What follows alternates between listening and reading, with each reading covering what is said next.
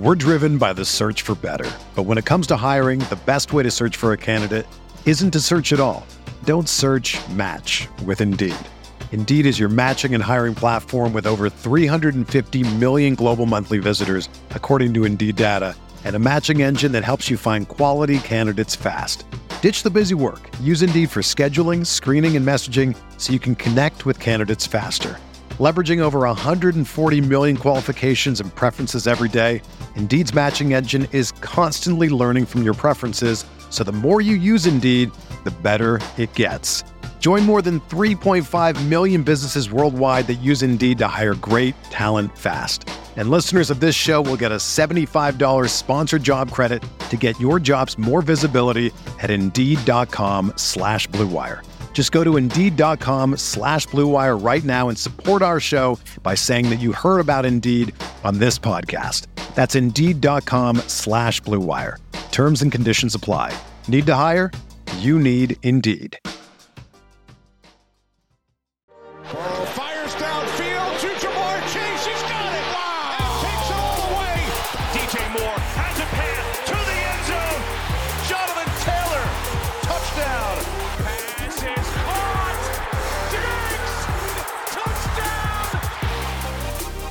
How to use the sample size of week one and week two to help make you make your decisions throughout the rest of the season. Was that massive week that was on the bench of your roster potentially, you know, one that you missed that you have to have in in week three, or is that one that maybe it's uh, a one-off rather than something that you can rely on every week, and vice versa? Is it something with a you know a zero maybe in the score line like we've seen in week one with Tee Higgins? We were always going to start him in week two, but has that big day in week two, and we've seen a couple of those games this week where we see boom performances from players who maybe are on the fringe of making your roster or making your starting lineup, and then we see some of those where players who are in your starting lineup after big week ones have now disappointed. Where is the middle ground and how can you make those decisions? That is what we were doing today on RotoViz Overtime, as well as looking through some of the final games that we haven't yet talked about from NFL Week Two. Excited to do this one, Shawn. I think it's going to be a, a fun process that a lot of people will be able to use then to set those lineups throughout the upcoming week for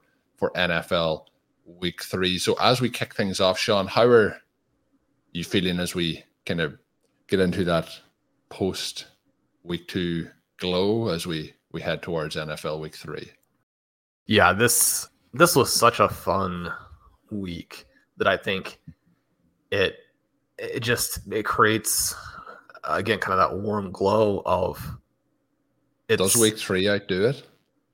I mean, why not? Why not? Right? I mean, we're going to get further adjustments from both sides, offenses and defenses going forward.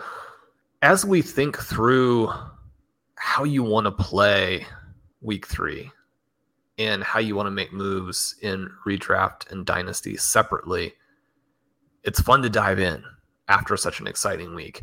Whereas, you know, if we had gotten a repeat of week one where there's not a lot of scoring, there aren't big plays, you're like, yeah, I mean, you can dive into the usage, and basically what we're going to find is that the starters are the people you want to play, and it's going to be boring to have that not be the case is just so much fun. And one of the games here, Colm that we wanted to start with, and one of the players, the score that I see on my benches on basically every league, because I do have him in basically every league, is the 20 points from Marvin Mims. You get the two massive plays, you get the touchdowns, everything about what he does in this game against the Commanders is as he was advertised. What the Denver Broncos said when they drafted him, what we were able to say on the podcast, obviously, the RotoViz rookie guide really loved him. And then, Colm, you and I had a bunch of great analysts on the show during prospect season. And we asked all of them, like, what are we missing here? Why is Marvin Mims not ranked higher? And all of them said, I mean, look, Marvin Mims is good. right. So we have this element here, and yet the Broncos then decide not to use him from that. And from that point, they get absolutely crushed by the commanders. So the number one thing that you Uh, the- are it's not just that they didn't use him from that point. They used him. They, they let him run six routes. and when you So look they at didn't this, use him at most points. They used him at one point. Right. And when you consider that, you know, Russell Wilson throws 32 times, he does get over 300 yards with the Hail Mary at the end. You have a situation where Brandon Johnson has three total targets, but because he does catch a couple of big plays, including the Hail Mary, he ends up with two touchdowns. He's obviously a guy that we're not going to be chasing on waivers. Obviously, listeners to OT are not prioritizing him by any stretch. But you do have this game where Courtland Sutton gets the seven targets and doesn't do a ton with it. Jerry Jeudy gets the five targets, does almost nothing with it.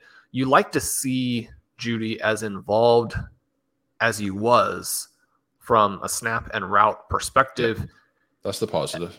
And you know that it's going to grow. And so the situation with the Broncos is going to be similar to the situation with a lot of other teams where we're looking at this and you want to be thinking about three different things. You're going to be thinking about the profile that the player has coming in and really taking a big picture view of that. Because the guys who are the big talents are going to be the ones that, as the season progresses, are going to take share away from the other players. Number two, you're looking at where we are now with them, because that is going to matter for how we set our lineups in week three, week four. Sadly, unless you have a bunch of injuries already in the very early going, Mims is probably still not really a consideration. We've got to see him out there on the field more because these long plays are unpredictable always, but they're more likely to happen when you got a lot of shots at them as opposed to just a couple of chances. It is something where you're definitely not going to be cutting Marvin Mims. If you get somebody who is willing to sell in Dynasty because they're thinking, okay, this is the sell high moment. This guy's barely playing, and yet he hit on some big plays. I can move him now. I think that you want to look to do that. And maybe they're going to try and sell high at a price that you're not comfortable with. And that's where developing those good relationships to where you can go back and forth. Maybe you can do a two for two where you have somebody who is coming off of a big game and is maybe more established and you're looking for a window to move them in a perpetual reloading mindset at prices that work.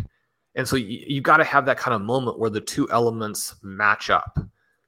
That's how we would kind of look at this in Dynasty. The element here with Jeudy is that, again, this passing game looked so good for a half.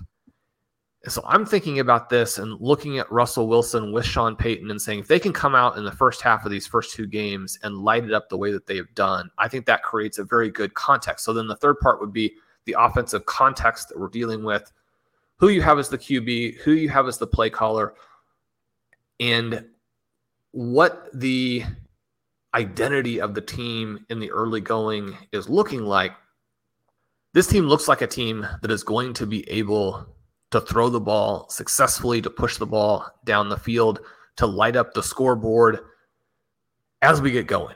And I think that when you have a Sean Payton, the opportunities to make adjustments mid game and mid season are going to be a lot better than for the weaker coaching staffs. So, from that perspective, I think that you can look for further production from Mims, certainly from Javonte Williams. You can look at Jerry Jeudy as being an ascending guy. Anybody who is out there in a league where opposing managers are really frustrated by this three for 25 from Jeudy, I think you want to go out and make the acquisition there. It's probably a pretty decent time to sell on a Courtland Sutton if you're going to get a price that reflects where he was drafted and that the volume has been decent for him for the first couple of games. Certainly, you know, if he had been able to add a touchdown in this game, would be a great sell opportunity. For me, Colm, one of the things that I'm hoping, and we almost saw a little bit of this in week two, but more concentration in terms of the targets. We don't get a lot to the tight ends in this game. Part of that is that Dulcich is out. Obviously, Trautman only draws the one target. I think that we're going to see the Broncos play through their starters and play through their stars more as the season develops. I think this is a passing game that and if you're looking at this and saying, okay, well, they lost to the Raiders, the Raiders aren't probably very good. They lost to the Commanders, the Commanders might still not be very good. As soon as the opposing defense made some adjustments, they completely collapsed in both games. Those are all negatives. I'm looking at this as a situation to buy. Yeah, I, I think that you mentioned there, you know, they've done it kind of in the first half of both games, and I do think there's an adjustment period here. But I, I think with Payton and Wilson, they have been able to dial up some very good plays in those early portions, and I think if they can put it all together for a, a full contest, obviously Wilson does, you know, add 50 yards and a touchdown with that hail mary which kind of pads out the the numbers. But he also had 56 yards rushing on six attempts on the ground. So I thought overall what we've seen through two weeks from the Broncos is a, a, positive based on where we were last season. I guess that might not not be very hard, but it is positive. On the other side, Shawn, we have to mention just briefly Sam Howell continues to look like we hoped. Maybe even maybe even at times slightly better than we anticipated through two weeks, but he has two touchdowns passing here. He, um, you know, the the pass, the touchdown to Terry McLaurin is is one of the nicest, you know, passes, catches, touchdown combination. I think that you're probably going to see all season. Not the most over the top, but it, it was absolutely fantastic. And uh, then Brian Robinson, obviously, we talked about him last season. Obviously, as the shooting incident comes back, maybe isn't 100%. He's 18 for 87 on the ground here with two rushing touchdowns, two receptions for 42 yards in this. So looking very good in this to get him back out there as well. The one note, Shawn, I do want to mention is, you know, Logan Thomas catches a touchdown here and gets, uh, I'm going to use the word assaulted. Um, I, I, think there's no reason for this to happen in the modern NFL in terms of the hit that was laid on him by Kareem Jackson. And, you know, for people who maybe aren't as annoyed at the hit that he had the previous week, it mightn't have stand, stood out as much, but he is also the player that knocked out Jakobi Meyers in week one with another egregious hit. And I do think if the NFL is serious about their health and safety protocols, you know, I think there's should be a suspension handed down here for back to back weeks with hits. This this was one of the most blatant, you know, attempts of targeting that I've I think I've ever seen, and you know, in the last say three four years. Um, so I think I'm, I'm hoping to see over the next couple of days. I don't want people to be getting suspended or things like that, but I think it's deserved here in this particular point. The thing you're grateful for here, Colm, is that at least Kareem Jackson was ejected. So the NFL is putting some disincentives in place. But you think about this particular play where Logan Thomas is going to catch the touchdown, and somehow, despite being, it really appears knocked out does hold on to the ball and score the touchdown. But you can tell that in certain situations, the defensive backs are still thinking that if I can stop a touchdown here and you get a personal foul, you get half the distance to the goal, then they still have to score, which is still difficult. And it could change and allow us to win this game. I'm willing to take that risk. You have to have stronger disincentives in place and especially for repeat offenders. This is one kind of, as you mentioned, where, you know, in some other countries, you might even have criminal charges filed. It's just, it's such a, it's such an egregious play. And as you mentioned, has no business in sports. It also leads to situations where there was obviously some fisticuffs after this play mm-hmm. you kind of feel grateful that it doesn't devolve into just a full brawl because I mean, any normal person is not going to let one of their friends be assaulted like this. Certainly, football players are not going to let their teammates be assaulted like this. And I mean, this is a Vontaze Burfict type of situation. I where... was trying to think of the name and I couldn't pop it. And I was when I was saying about it was the worst. I was going to say the worst since Vontaze Burfict was uh, on the NFL field. I think. Yeah, and I mean, you still have people who we can't forgive everything that Antonio Brown has done since, saying that it's because of these brutal hits, but everything that we know about the science of it leads you to believe that that's probably a complicating factor. I mean, you're talking about ruining people's lives with this type of play.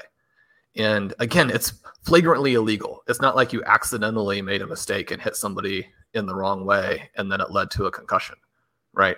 I mean, this is this is just it's so far beyond the pale it's almost impossible even to fathom that this kind of thing is going on the first thing that i saw when i watched this hit or the thought when i watched this hit was that it was so similar to the one that rearranged Anquan Boldin's face all of those years ago. I mean, you could destroy the person's facial bone structure. And eh, this type of thing, not only is it so bad in the moment, but it leads to the blowback and the counterattacks. I mean, this is where you get that vicious hit from Juju Smith Schuster, where and he blindsides Burfict. And I mean, people are going to be going after Kareem Jackson because when you're that dirty, people don't want you on the field. Mm-hmm. And so, I mean, I think the thing to do for the Broncos will be to release him. I it just you can't. It, it just it's a very upsetting thing to see in 2023 when so many of us are already kind of on the edge in terms of feeling comfortable with the sport that we love because it does so much damage to people. I, would agree with that. So I think that's enough about uh, you know trying to change the laws of the NFL. But we'll we'll move on. Uh, but we'll see what happens over the, the course of the rest of the week, I guess. But moving in, Shawn, to another one of kind of the areas of what to do moving forward with certain players. And I think an interesting one of these is with the LA Chargers. They faced off with the Titans. They lose field goal in overtime. We had a couple of games extended this weekend to overtime. We never do enough of this, Shawn. We should have like some sort of like sounder or some sort of buzzer when a game goes to overtime. That should be a real you know, celebrate celebration here for the brand. But we got a couple of OT games this week. The Titans do edge it out there now, one and one. The Chargers zero and two. A couple of teams that you know throughout this two week spell that you would have been thinking maybe they're going to be one and one or even two and oh, and now they're dropping to oh and two. So we'll see what happens. They obviously didn't have Austin Ekeler this week, didn't travel with the team. Joshua Kelley didn't do much, nothing really done on the ground. They had 21 combined team attempts on the ground for 61 yards. So that's not getting a lot done. I thought Herbert looked okay in this game.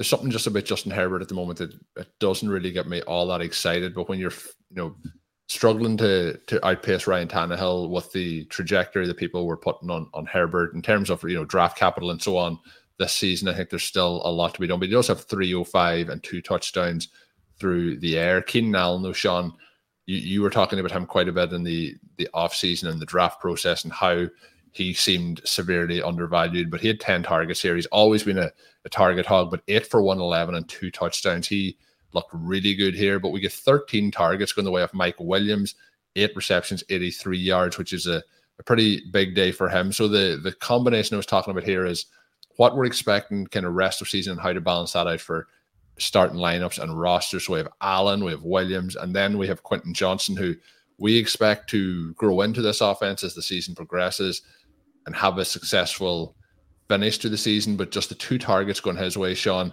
one reception for seven yards. And obviously that's going to, to mix things up. And we'll dive more into it in a moment. But just the nine routes run by him. We have Josh Palmer, for example. He runs 28 routes in this particular contest, three receptions, 13 uh, yards for him on five targets. On the other side, though, one that was quite interesting was Treylon Burks, who midway through the second quarter has a huge reception, gets 70 yards on it, goes for 76 yards in total on three receptions but only the four targets for him. And really, from that catch almost onwards, not really involved in the game plan, although he was out there for the snaps on the field. We get DeAndre Hopkins in this one, who was banged up, five targets, four receptions for 40 yards. And then Nick Westbrook-Ikhine, three for three for 25 and one. So we get a kind of mixed bag, really spread around in the offense. Nobody really leading the way. And targets. Hopkins does lead the way with five. We have three others on four, including Derrick Henry, who just I wish could continue to get used a little bit more in that screen game. So, Shawn, I guess the questions here are going to be around Keenan Allen, Mike Williams, and Quentin Johnston. But not only that, but on the flip side, looking at you know Treylon Burks, DeAndre Hopkins, I guess, and you know Okonkwo, somebody who has been you know in that kind of nine through 12 range in tight end premium leagues in particular at the tight end position. He goes four for 35 here on four targets. So there's a, a number of players in both offenses that maybe are underproducing, maybe are starting to show flashes, maybe they aren't getting usage like a Quentin Johnston. We're starting to see the flashes from Treylon Burks, but the utilization is probably similar to what we're seeing from a Marvin Mims. So how are we playing that now as we enter, say, week three for our starting lineups? We obviously know Keenan Allen's a an every week play, so we we can probably just say Keenan Allen. We don't need to talk about him. He's uh, he's a stud. Yeah, this game was just so rich in terms of things to look at and think through as we think ahead. This idea of how are we going to manage rosters, and this one really put up a lot of que- like questions in all different directions. You know, so many different because if you had Josh Kelley last week, you're so excited. He has the big game, and then you're going to get this opportunity with Austin Ekeler out, and you're thinking now maybe he has the type of game that we saw from a Kyren Williams, but instead you have Tennessee's defense able to make those plays. Obviously, you read Blair's wrong read article, the matchups article that he writes, which nailed this one. I think you know quickly becoming you know one of those go-to articles for understanding and getting ready for the week to make your start sets to work through your tricky DFS choices. You know this is going to be a more difficult matchup. And it's one where probably having the elite talent at the running back position is going to be more important. Whereas in the weaker matchups, guys who get volume have a pretty decent chance of going off. So that would be a little bit of the contrast there. Not to say he couldn't have had a good game, that there isn't kind of a another universe in which it went better, but they were able to force the Chargers to throw. If you want to look at it that way, often incentivizing the other team to throw is not necessarily good, and as a result, you do get these 13 targets to Mike Williams. It's interesting because the game two here perfectly illustrated our thesis for Keenan Allen, which is that he's still a superstar. He's going to be in an offense that is more competently schemed and called. He should be someone who is maybe a mid second round pick as opposed to a three, four turn pick. You know, through a couple of weeks, that looks relatively accurate. Still a long way to go. One of the things as you're looking through here is that we have this contrast between Allen and Williams to where Williams really blows up here with 160 air yards. He has a much higher weighted opportunity rating than Allen in this game. And yet the RACRs, which are going to be a little bit different when you have one guy with an 8 out of 12, one guy with 8 off under 11. I mean, maybe not as big of a contrast there as many people would actually be expecting with Allen, more of the possession type of receiver. But when you have a RACR with Allen over one and Mike Williams at you know 0.52, it does, illustrate that you're probably also going to get different efficiency levels from these players, and that certainly if Williams is mostly going to be targeted down the field, it's going to be difficult for him to come down with all those. Now in this game, he does do very nicely. I think if you have Mike Williams and you get eight for 83, you're very happy with that. The question then becomes: Are you going to continue to get it? What is Quentin Johnston going to do?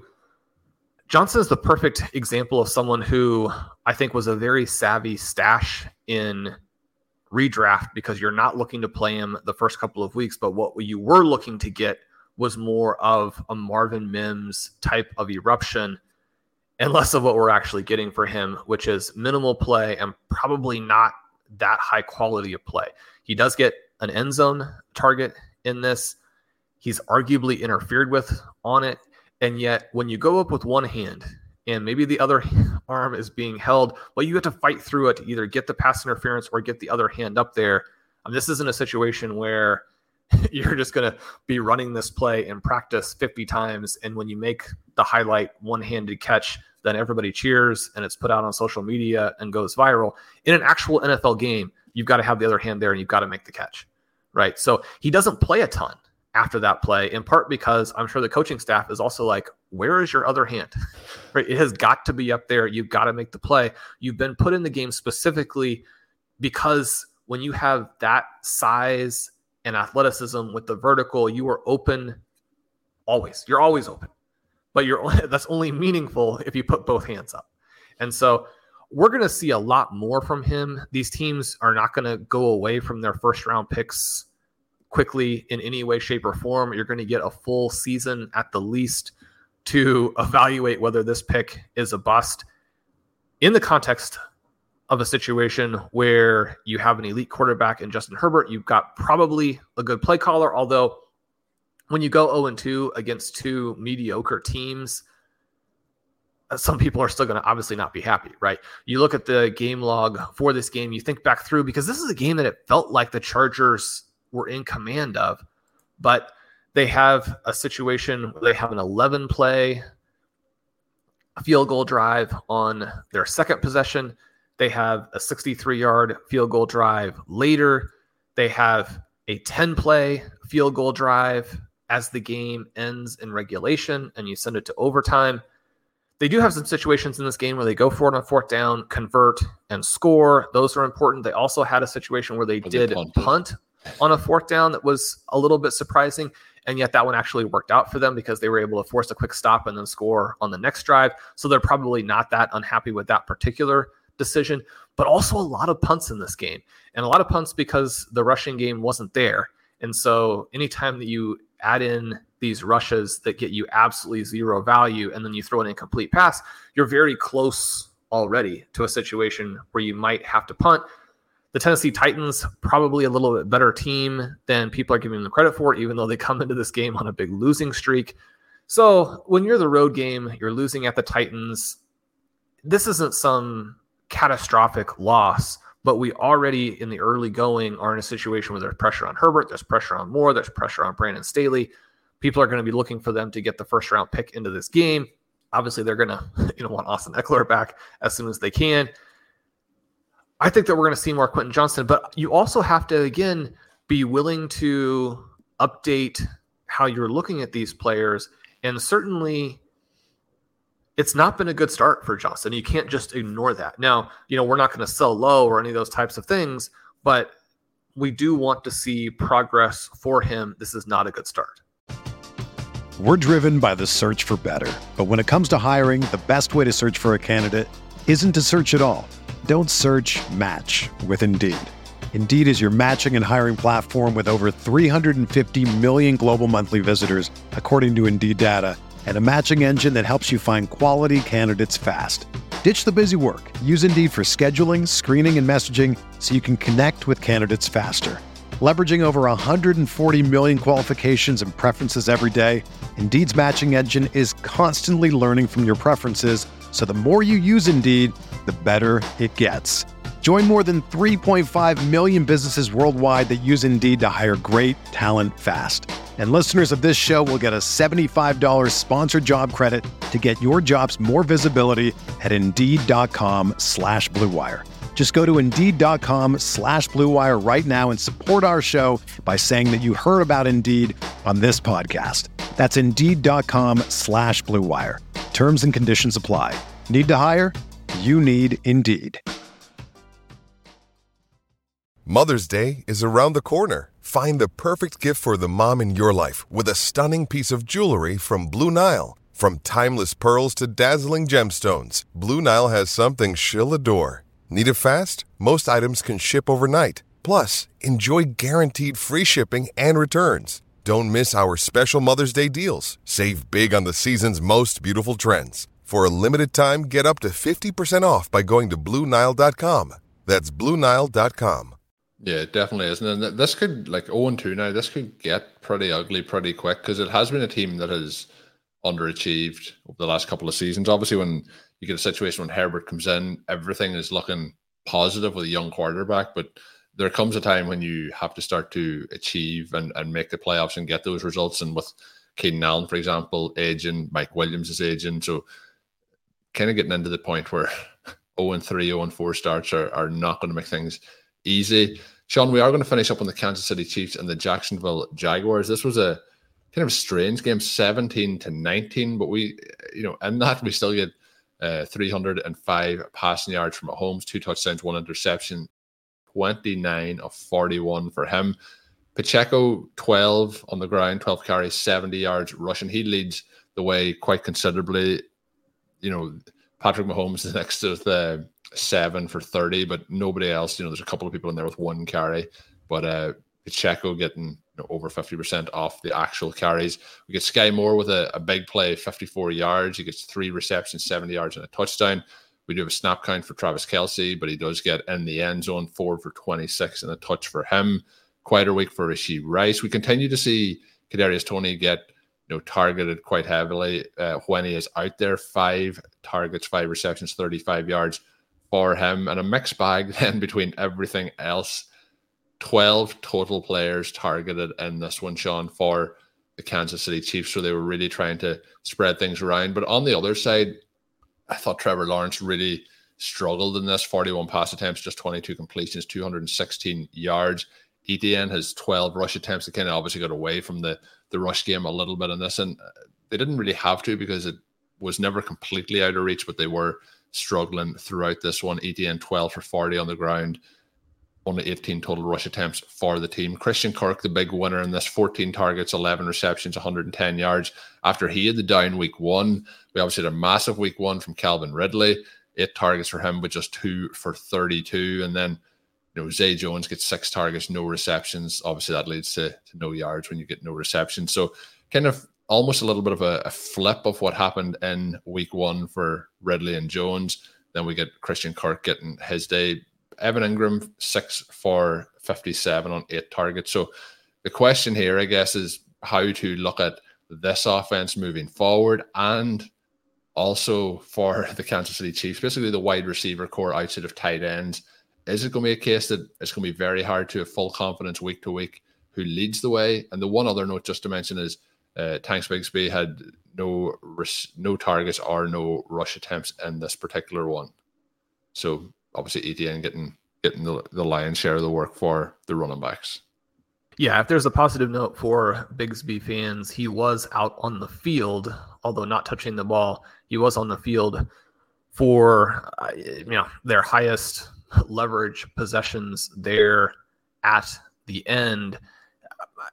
Sort of a discouraging note all the way across the board for the key players for Jacksonville after ETN looked like a potential league winner in week one, this game was pretty distressing.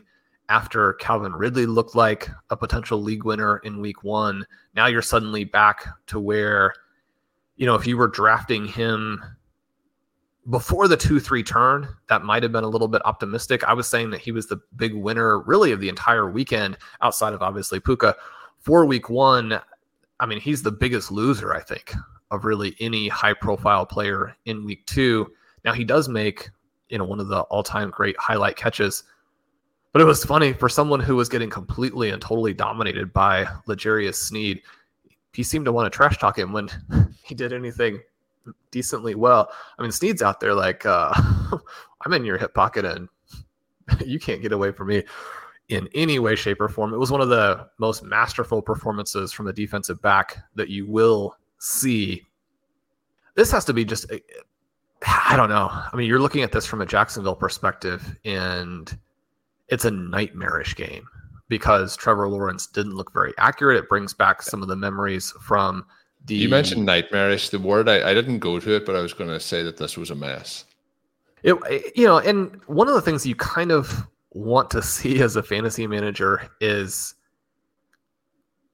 usage that I mean, we know that scoring is not going to be consistent. You're going to have some big plays. You're going to have some games that have lesser efficiency. Those big plays and big games are going to be skewed very much in favor of the bigger talents. And yet, I mean, you'd like to be able to count on usage either to bench a player or to start a player and to have Christian Kirk not involved at all in week one and then come back and have 14 targets, 11 catches, a lot of them really in ways that maybe weren't that useful to the team. But to have Zay Jones locked down, I mean, this is a game where Zay Jones and Calvin Ridley combined for 14 targets and two catches. It was also a game where there was no room for Travis Etienne to run. It's a home game for the Jaguars and a chance to get to 2 and 0. It's a game in which the Chiefs continued in what's a little bit of a disturbing trend for them, where you get the fumble from Richie James that really hurt him. I mean, James was someone who didn't have a good game here at all. The Chiefs over and over gave the Jaguars chances in this one and failed to pull away, even in a game in which Patrick Mahomes played very well, in which their defense played very well.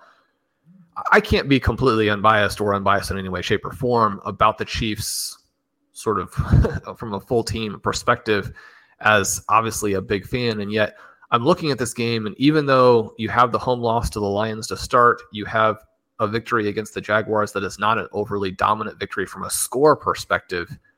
This is a game where you go on the road to Jacksonville and really utterly dominate the Jaguars. I think when we look back at the end of the season, this might be a statement win for Kansas City in that now we're starting to see the Chiefs and a, a Chiefs team with Chris Jones as maybe a bad matchup for an opposing offense, which isn't what you want. I mean, this was a game with high implied totals.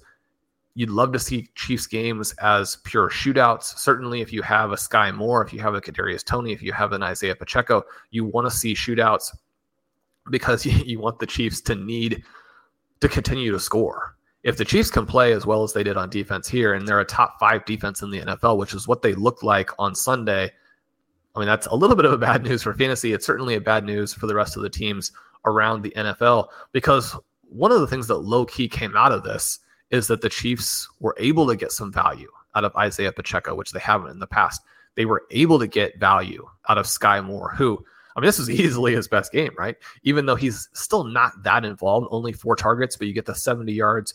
You have a long play, you have a touchdown. Both of those things very positive. They continue to use Justin Watson deep. They got Noah Gray involved in this one. Kadarius Toney doesn't play a lot, but catches all five of his targets. Travis Kelce looks very bad, and you know that that's unlikely to continue. So even in a game where he's not really able to do much, they're effective on offense. Rashee Rice, I still think, is the guy who needs to be the guy for Kansas City. He needs to be out there. This was a game where you mentioned all these different players got targets, and yet Justyn Ross was not one of them. But Justyn Ross was out there on the field a couple times, so never fear him. He does exist. This is a game where, I mean, Kansas City just, again, looked like the defending Super Bowl champions and a team that probably is better in 2023, despite the weird slash bad start than they have been during these last five years when they've been the best team in football. Yes, we'll see. Maybe we get the KC Chiefs back back there again uh, in the Super Bowl come February, but we'll see how that all plays out. But we're excited for NFL Week Three. We will be back with our Friday edition as we dive into more topics, and we're always looking for feedback on these shows. We've got some great feedback recently. We're always looking for ideas of what people would like to hear on the recap shows, the midweek shows, or the weekend preview slash dynasty kind of theme shows. So let us know. You can send them my way on Twitter at Overtime Ireland, or you can email them across at rotovizradio at gmail.com. My name is Colm Kelly. You can follow me on Twitter at Overtime Ireland. My co-host is Shawn Siegele. You can check out all of Shawn's work on rotoviz.com. And if you are signing up, you can use the code RVRadio 2023 at checkout to get a 10% discount, get access to all of the content and tools up on the website. And until we are back, have a good one. Thank you for listening to Overtime on RotoViz Radio. Please rate and review the RotoViz Radio podcast on iTunes or your favorite podcast app. You can contact us via email at rotovizradio at gmail.com. Follow us on Twitter at RotoViz Radio. And remember, you can always support the pod by subscribing to RotoViz with a discount through the RotoViz Radio homepage, rotoviz.com forward slash podcast.